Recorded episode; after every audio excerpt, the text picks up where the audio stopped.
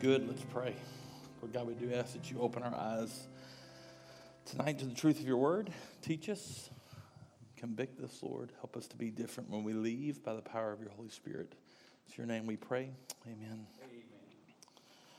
Proverbs chapter 3, we will take a detour this morning um, purposely. Um, so, Proverbs chapter 3.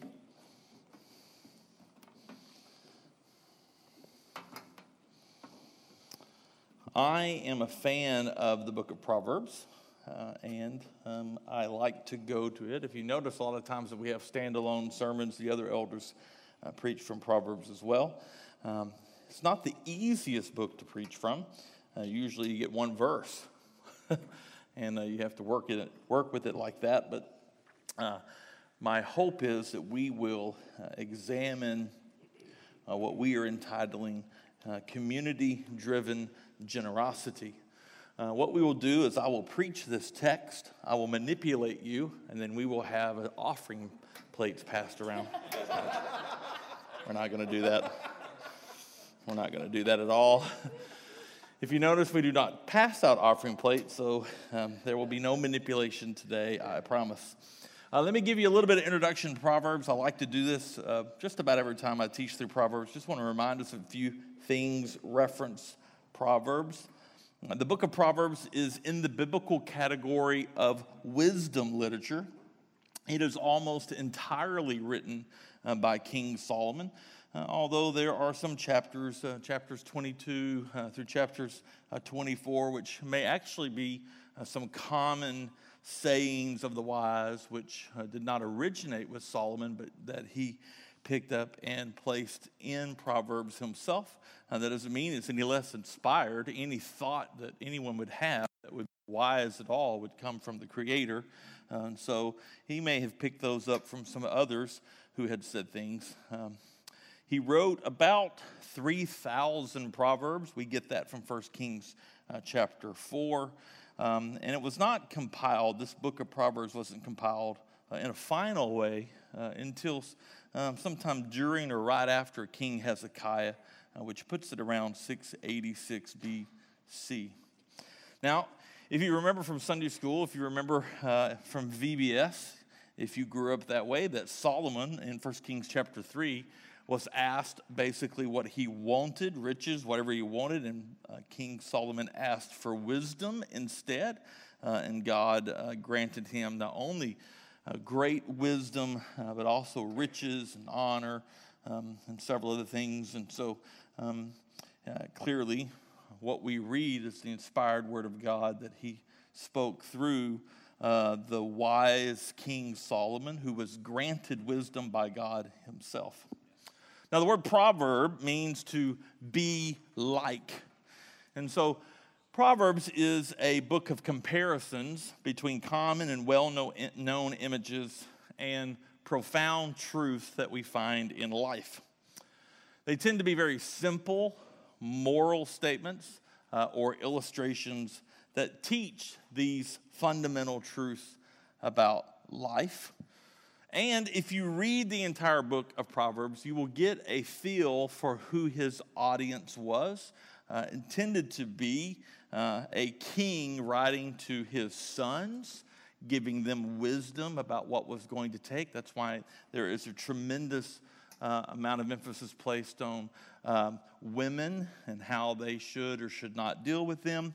And so uh, it, that tends to be the audience, although we can glean uh, many truths uh, from his writings. And one last item I just want to hammer down in reference to us, for those of us who grew up in the Bible Belt, and to uh, maybe relieve you of some money that you might spend at a Bible bookstore. Uh, Proverbs is not a book of promises uh, in the sense that many people take it. Uh, Proverbs, uh, a, as you know, it's a literary form of, of wisdom literature. Uh, it's not direct promises, meaning you can't take a proverb and claim that as absolute, never fail truth that must take place all the time. Rather, uh, they are general observations by King Solomon of what is typically true, meaning if you do it this way, this tends to happen, or if you go do that that you should not do, these things tend to happen. One of the most common that are on a lot of, um, I don't know, kitchen walls or maybe um, paddles is Proverbs 22 6. Train up a child in the way he should go, and even when he is old, he will not depart from it. That's an example that many people will quote as a promise of God. But that's not what King Solomon is doing, because that would mean that anyone who was trained or raised in the Christian faith would have to return to it. And we know that not to be always the case. Um, so much of Proverbs does give us how, or gives us direction on how life tends to go based on actions and decisions. So we can glean much from this book on the truth of living in this world. Now, Proverbs, I have always found uh, to be a very favorite book of mine. I, I was challenged as a young teenager by uh, one of the seven youth ministers I had in four years. Uh, I was the only person in the youth group. You take that for what that means. Um, but to read a proverb that corresponds with the day of the week. And so I did that for years to a point that you could quote half of a proverb and I could fill it in for you. Uh, unfortunately, I, I don't do that as much anymore, uh, but I've enjoyed the book. And so it, it, uh, um, it, it, has gained me some wisdom over the years, like one who meddles in a quarrel not his own is like a dog, one who grabs a dog by the ears. Uh, and so that one uh, has kept me out of trouble a few times uh, for sure. But nevertheless, it is a difficult book to preach from because you get a single, usually a single verse. However, if you take that verse as a general truth and then you look for the biblical context throughout the Bible, you, know, you generally can um, preach uh, a fairly uh, well founded sermon um, on that particular subject.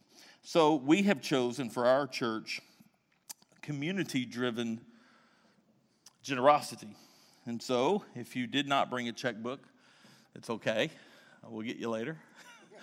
if you did, you don't have to worry. We're not going to ask you to do anything today. But I do want to challenge us with uh, the scriptures today regarding how we are generous as a body of believers. We're going to pick that up in Proverbs chapter 3. In this particular case, we're going to get two verses. In Proverbs chapter 3, 27 through 28, it says this Do not withhold good from those to whom it is due when it is in your power to do it. Do not say to your neighbor, Go and come again tomorrow, and I will give it when you have it with you. Now, that's an interesting passage, interesting set of verses. Uh, how do we build on that? Well, let's first study the word. The Hebrew um, word here uh, that indicates neighbor uh, tends or generally indicates a person in which you have a relationship with. Um, this particular Hebrew word uh, indicates an intimate relationship, such as a friend or a companion or an associate. Uh, we have to be careful using our modern day idea of neighbor uh, because how many of y'all have neighbors that you know nothing about? So that's, that's not what we would be thinking of in the Hebrew here. This would be thinking of a relationship with someone that you do know or that you know fairly well. So you would say it this way uh, Do not say to your friend, do not say to your companion, do not say to your brother or sister, do not say to someone that you know, go and come again, and tomorrow I will give it to you when you have it with you today. So, there seems to also, in this passage, um, based on the Hebrew, there tends to be an urgency to the giving. Uh, this idea that if you have a need and you have the ability to meet that need, you should meet the need. The companion or friend is in need of something to be done or maybe given uh, that the scripture here considers good. Uh, and in fact, the indication for the text is they are indeed deserving of it uh, or maybe in need of it. And we also see in this text um, the power or the ability to dispense this good rest in a person that they have a relationship with, and the scripture seems to indicate they should give it. Um, it means we don't tell someone to come back tomorrow. If you have the ability at that moment to solve their problem now. Um, it also seems, um, based on the language, that this is a material need. So we could sum up the proverb like this If someone you know needs something material and it rests within your power to give it, you should give it then. Keith's going to come play a song, and we're going to. Well, that's convicting. Uh, but obviously, we need some wisdom on this and what this might look like through the New Testament because you may be here saying, well, Jason, that's Old Testament. That's not New Testament. Well, I think you heard the seriousness of this topic in our elder reading from James 2. I want to reread it. What good is it, my brothers, if someone says he has faith, and this is reference to saving faith, what good is it, my brothers, if someone says he has faith but does not have works? Can that faith save him? In other words, can a faith that never is demonstrated with any work be a saving faith? In verse 15, James says, If a brother or sister is poorly clothed and lacking in daily food, and one of you says to them, now stop right there, that means that you, if you have saving faith and you observe that somebody is struggling with these things, it's, and you were to say, Go in peace, be warmed and filled, without giving them the things needed for the body, what good is that? So also by faith itself, if it does not have works, is dead. It is common if you have grown up in the church to hear somebody in a classroom uh, or before church or after church or maybe on a phone call or in a men's ministry or in a women's ministry or various other places that we as believers gather, you will hear about somebody's struggle. And the most common spiritual answer we give them is what? We'll be praying for you. How many of you have actually not prayed for them when you left? The scripture would say that's sinful. If, if you have the ability, if it's within your means to, to meet that need, then we should meet that need. And to not do so is to have evidence of a saving faith that is not real. Do we pass the plates yet? It's convicting, isn't it? Because by now, most of you are beginning to you're beginning to number your objections, aren't you? Yeah, but, but what if they got themselves into that situation? Right? Eh, eh, why do I have to be the one to give it? Shouldn't there be more ways to look at this? And I think there is. I think there are some other ways that we can look at this. But just for now, uh, I would say that's what we see in the text, and it seems to be pretty straightforward and convicting. But um, some of you may say, okay, okay, I, I, I hear that. Um, but really, Jason, that's, that's really a discussion of what saving faith is. And they just happens to use that example as the evidence of work. I'm not, sure, I'm not sure that's really a context uh, on giving. Well, okay, um, let's go look at the Apostle John then. Uh, the Apostle John in 1 John chapter 3 may provide a little bit more clarity for us. He says it this way in 1 John 3 16 through 18. He says, By this we know love, that he, Jesus, laid down his life for us, and we ought to lay down our lives for the brothers. Well, the stakes just got higher. We went from material goods to laying our lives down for them. And then verse 17 tries to add a little bit of clarification. And it says this But if anyone has the world's goods, everyone raise your hand. Eh, it's not charismatic yet to raise your hand. That includes you, includes all of us. If anyone has the world's goods and sees his brother in need, yet closes his heart against him, how does God's love abide in him? Well, that's rather strong. Then, verse 18 Little children, let us not love in word or talk, but in deed and in truth. I know Wayne has said this before, and I doubt it originated with him, but he has said before uh, generally, after all has been said and done, uh, more has been said than ever actually done. And that tends to be the case in most, if I would say most, New Testament churches. Because it seems to be very clear here that we have a calling as believers to be generous.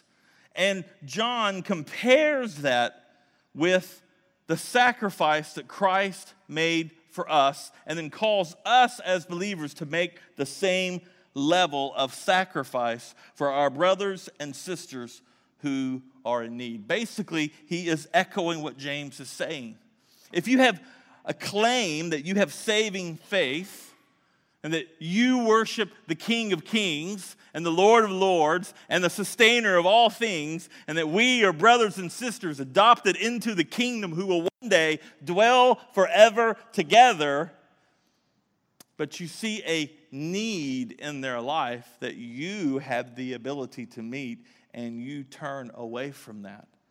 The Bible questions whether or not you are a believer. That's strong. James argues that to meet that need actually shows as a fruit your conversion. And John says to not go and meet that need shows a fruit of not being converted. And you're like, geez, it's Sunday night thought we were coming here just to get a good one and leave. So what do you do? What do we do with all of this? Well, I think from Scripture it is clear that there's. Are y'all? Is it? Are you a little heavy now? it's a little quiet in here all of a sudden. You ought to have to write the sermons. it's clear that generosity towards our Christian brothers and sisters is, according to the Bible, an evidence of our conversion. It's, tr- it's clear as a bell. By and large, and we all know this, we all feel this, by and large, we are selfish people. Attempting to build our own kingdoms and giving away what God has given us is hard for us to do mainly because of the American culture. I worked for it, I earned it, and it is mine. But nothing is yours that God did not give you. And when we come to Christ, as dead people who are made alive in Christ, then everything that we have no longer belongs to us. Now, in 1 Timothy chapter 6, if you remember us teaching through this, and we'll make reference to this in a minute, in 1 Timothy chapter 6, Paul, in writing to Timothy, did not tell the wealthy to give away all their money. He did not tell them to do that. And we have that you can clearly enjoy your possessions. And no matter what we would like to do about it, there will always be different levels of financial status within a church. Plain and simple. Some have jobs that pay different levels. But at the same token, in that chapter, Paul tells Timothy to tell the rich to be rich in good deeds and to be generous with what they have. And it was a command. And I made the statement when we taught through 1 Timothy that I would, most of us would say, well, that's not talking about me. because I'm not rich.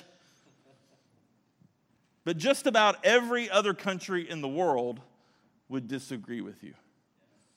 And you, if they were reading that text, would be thinking about you. That we are rich. Number two, giving, I think when you walk through this, and I've made reference to this before, and I'm going to make reference to it again. If you do a study of how the Old Testament Israelites and how the New Testament saints gave and what they did with their money when it came to generosity, they almost always directed their giving to other believers, not to the lost. Now, this was crucial because when you look at church discipline and you take an idea of Acts 2, which is whether it be prescriptive or descriptive, doesn't matter, it was occurring. And if you were in Acts 2 or Acts 4 and they were selling property that each possessed, and gave that money to the basically to the apostles to distribute to those who had need then you despite the different economic, economic statuses that you may have had in the, in the new testament times which could be very different no different than it is today and you had a need you had complete assurance that as a believer in a local context that need would be met. But if you were excommunicated out of the body of believers, you lost that ability. And that was one of the ideas that when you recognize that you lost that ability, that that would convict you of your sin and that you would miss the relationship that you had with God's people and that would bring you back. Hard for us to do that today. If you get excommunicated for a church today because of sin, uh, unrepentant sin, uh, you can just go right down the street and join another church. No one checks by and large. But whether we see that the way it used to be or not, the fact is that in the scriptures, they gave gifts to believers because Christians place a much, much higher priority or should on taking care of their fellow brothers and sisters in Christ before others as an evidence of their faith. When we give towards unbelievers, it should only be in gospel centered ways that give us gospel opportunities. Now, if you're sitting here thinking, well, I don't know that I agree with that, I need you to understand something.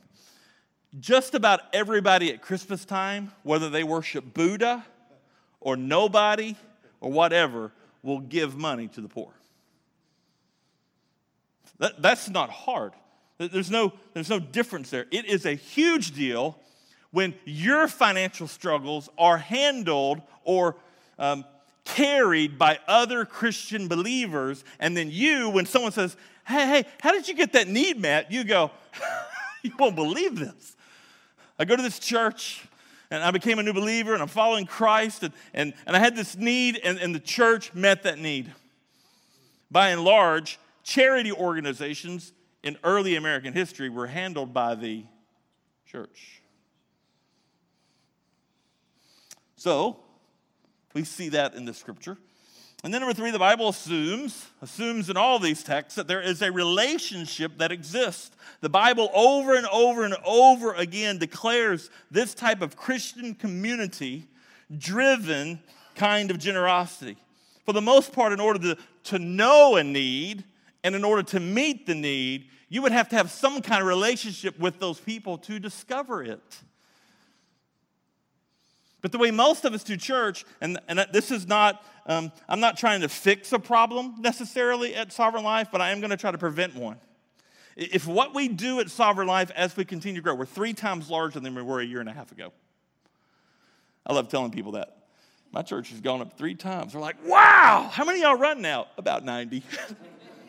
They're always like, oh. anyway. But if all we ever do is we come in Five minutes before the service starts, if you came early or five minutes, I'm not talking about you. but if you come in, let me rephrase it so no one gets offended. if you come in regularly, five minutes before the service starts, and you leave when it's immediately over, and you never develop relationships with people, you need to understand that you will never discover the needs of fellow believers, and they will never discover yours. And that's the way some of you want it. And that is not a biblical idea of the gathering of the believers. Now, number four, for some of you who have an objection in your mind, I'm going to sustain part of that objection. Not all needs are needs. How many of you ever had your kids say, But I need it? And we're like, You don't need that. But we as adults do the same thing, do we not? But I need this. In fact, if you're in debt, and I'll raise my hand, you got there because you purchased something that you thought you needed that you didn't really have the money to pay for. And so some of these things we get ourselves in a bind because we think that there are needs that are not truly needs. But there should be, because of that, a accountability system within the Christian community. And I think in our church that rests with the elders. I think if you are aware of a need, but you are not fully educated on what might be happening in that family's life, I think it would be wise to bring in the elders to decide that. Remember, if you're a big capitalist in here, you may be thinking, well, this sounds like socialism selling my property and give it to somebody who didn't work for it. But that's not socialism in the scripture because socialism is forced by the government. This kind of Christian sharing is willingly done out of a converted heart. It is anti cultural to give what you have worked for to help someone else who has not worked for it. The unbelieving world says, that doesn't make sense. It makes sense at Christmas, it doesn't make sense in May. But when the Christian community consistently lives that way, when we give up things that we could easily afford, but instead we help somebody else who cannot do something that they really need, the rest of the world goes, Well, that's weird. They didn't go to school as long as you did. They didn't interview as well as you did. They don't work as hard as you do. And by and large, that's how we think. We look at our bank accounts, and if it's going well, we think it's us. If it's going badly, what do we say? God, what's going on? Because we think this stuff belongs to us. And the Bible over and over says that is not the case. And number five, this is not a command simply for those who have extra or who are considered wealthy. Although we do have that specific command, like I said earlier, for those in 1 Timothy 6 18 who are actually wealthy. None of these passages today use your standard of wealth as a launching pad for your generosity. None of them say, if you are doing well, then meet your neighbor or brother's needs. That's not what it says.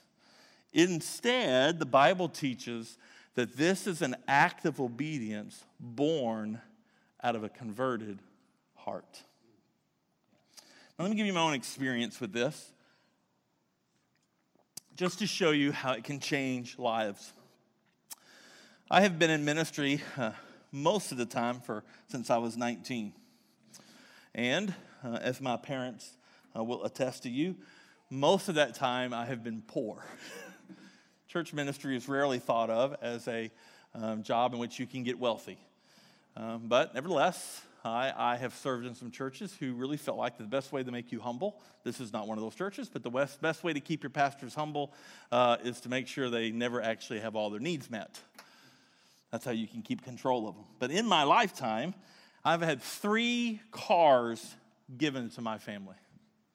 None of them were great cars, to be fair.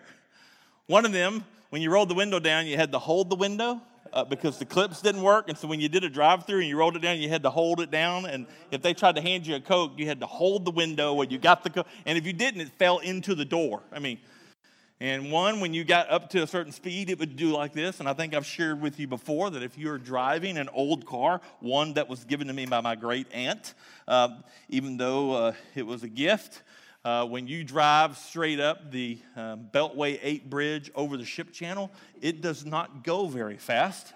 And at that point, it was only one lane back then, and you will back up most of Houston uh, behind you. And then when you get down and it breaks into two lanes, they will all drive by you and give you certain gestures to make you understand how you felt about that. That was my car. Not long after I got one of those cars, my wife and I, because of financial reasons, decided to give up our cell phones. Two days later, on the way to visit a hospital in Houston, I had my first flat. And the spare was flat, and I walked not happy. I did not worship well during that time. But nevertheless, there were three cars that met our needs, given to me by people who were anything but wealthy. One of them was another pastor who had a spare car who said, Your family needs a car. It's not much, but it runs and the air conditioner blows cold, which was true. It, it blew like this. I mean, but, it was there. You know, in Houston, you needed it. My laptop was stolen when I was attending school, and it was replaced by a church member. We have had numerous, numerous gift cards given for my wife and I to go on dates. We have had numerous, it's all money. Here, here's one that's not money. I've had numerous people offer to babysit my children for free when they were small so that my wife and I could go eat. Huge for my wife and I's relationship. Huge. We had a lady give my wife about $700 to buy clothes. Uh, my wife was ecstatic, but she also came to me and she said, I guess people know I don't have very much because they gave me some money. We had money given to us for a barbecue grill, which doesn't seem like a very uh, interesting thing to you, but my family, when our children were very small, we wanted to have a, a grill in the back because we didn't have any money to go anywhere, and we thought we could grill in the backyard and make it a family event. And somebody said, We can meet that need, and they bought us a barbecue grill. We've had meals provided so often for us. We have had trips provided by church members, by friends, even once by a Christian radio station. We have had entire weeks of groceries provided for us.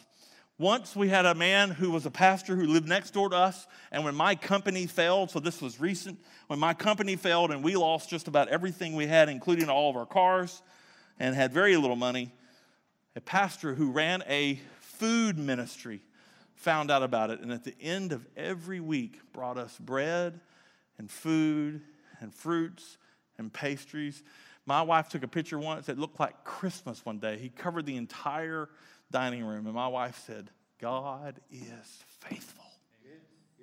That's generous. People are generous, and it met our needs. We have had constant cards given us with $20 in it or $40 in it. Once we were given a house to live in rent free. It had been condemned, but nevertheless, we were able to live in it and it was free. We had a church member give us free haircuts for our children, which saved us $60 every time we did something. Not to mention all that my parents and brothers did for us. They have told me that I am not in the will because I already got my money. And that doesn't count all of the things that this wonderful church has done for us already. And I could go on and on and on and on. And I bet Keith could, and I bet Wayne could, could go on and on and on about the faithfulness of God through his people. And these are people in my life, almost every single one of them was not considered rich or even considered well off by American standards. And yet they were generous toward my family. And for a wife and a husband who hadn't had time to be together, just to have coffee, for someone to come and provide babysitting and provide a gift card to go eat was life changing for us. And our faith as a family grew. We were able to point our kids to the faithfulness of God. My wife would say, We're going to pray for this, and the strangest things would happen through God's people. And my faith grew, and my children saw it, and my wife's faith grew, and it caused us to worship our Savior more. And we as a church, no matter what your financial status is, no matter how little you have, every single time we gather, you have the ability to change somebody's life, even for a moment, even for a two hour dinner, even for a three hour babysitting time. That's what rests in our hands. And I would tell you, I would like our church to be known for this. I would like for people to walk through for the next 25 years in our church, and one day they recite to their kids, Do you remember when this happened and that happened, and people met this need and met this need and met this need? And do you know why we do it? We do it of an obedience to a Savior who left it all to rescue us. And it's simply reflecting what He has already done for us. So, how do we do this in closing? We need to be intentional with building relationships within our church. You have to build a Christian community that has our eyes open and our ears open to listen and see what kinds of needs are among us. And sometimes, yes, that means you will open your wallet.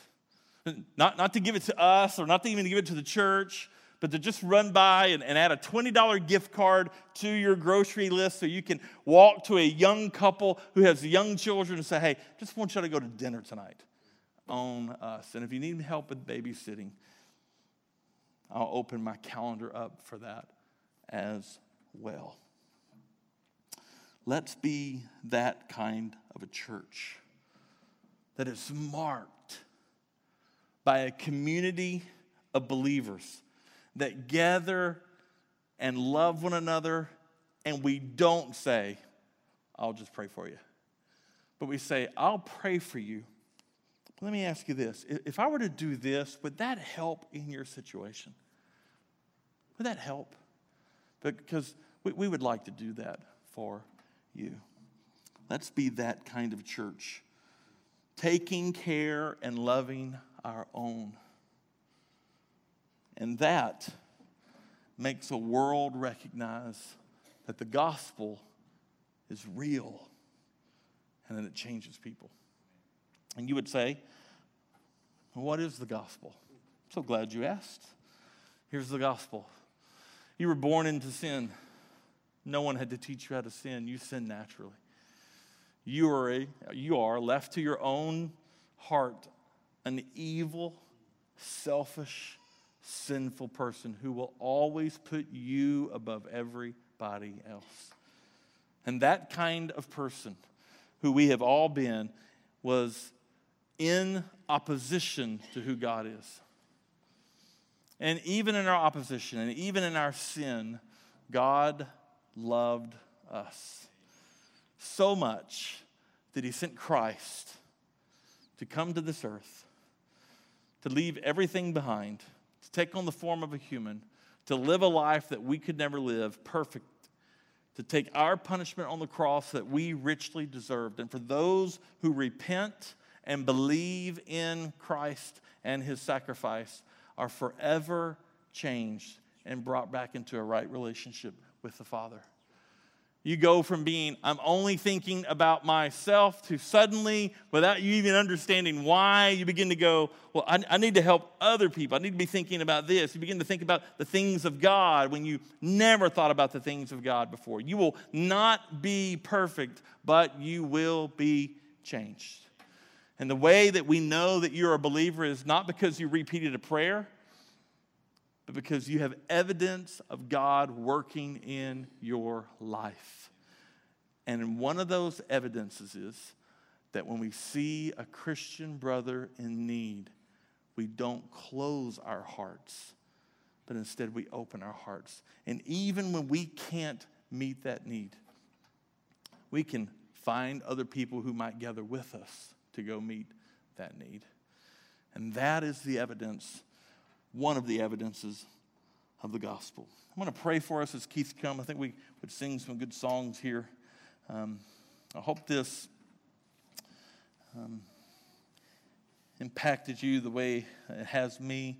It was fun to write all the things that God has done for us through the lives of other people. And I pray that I would be the same kind of pastor, that I would be a giver uh, just as much as you have been so giving to us. And that our church would be known for that. Let me pray for us. Lord God, you are good to us. Thank you for the generosity you have shown us through Christ.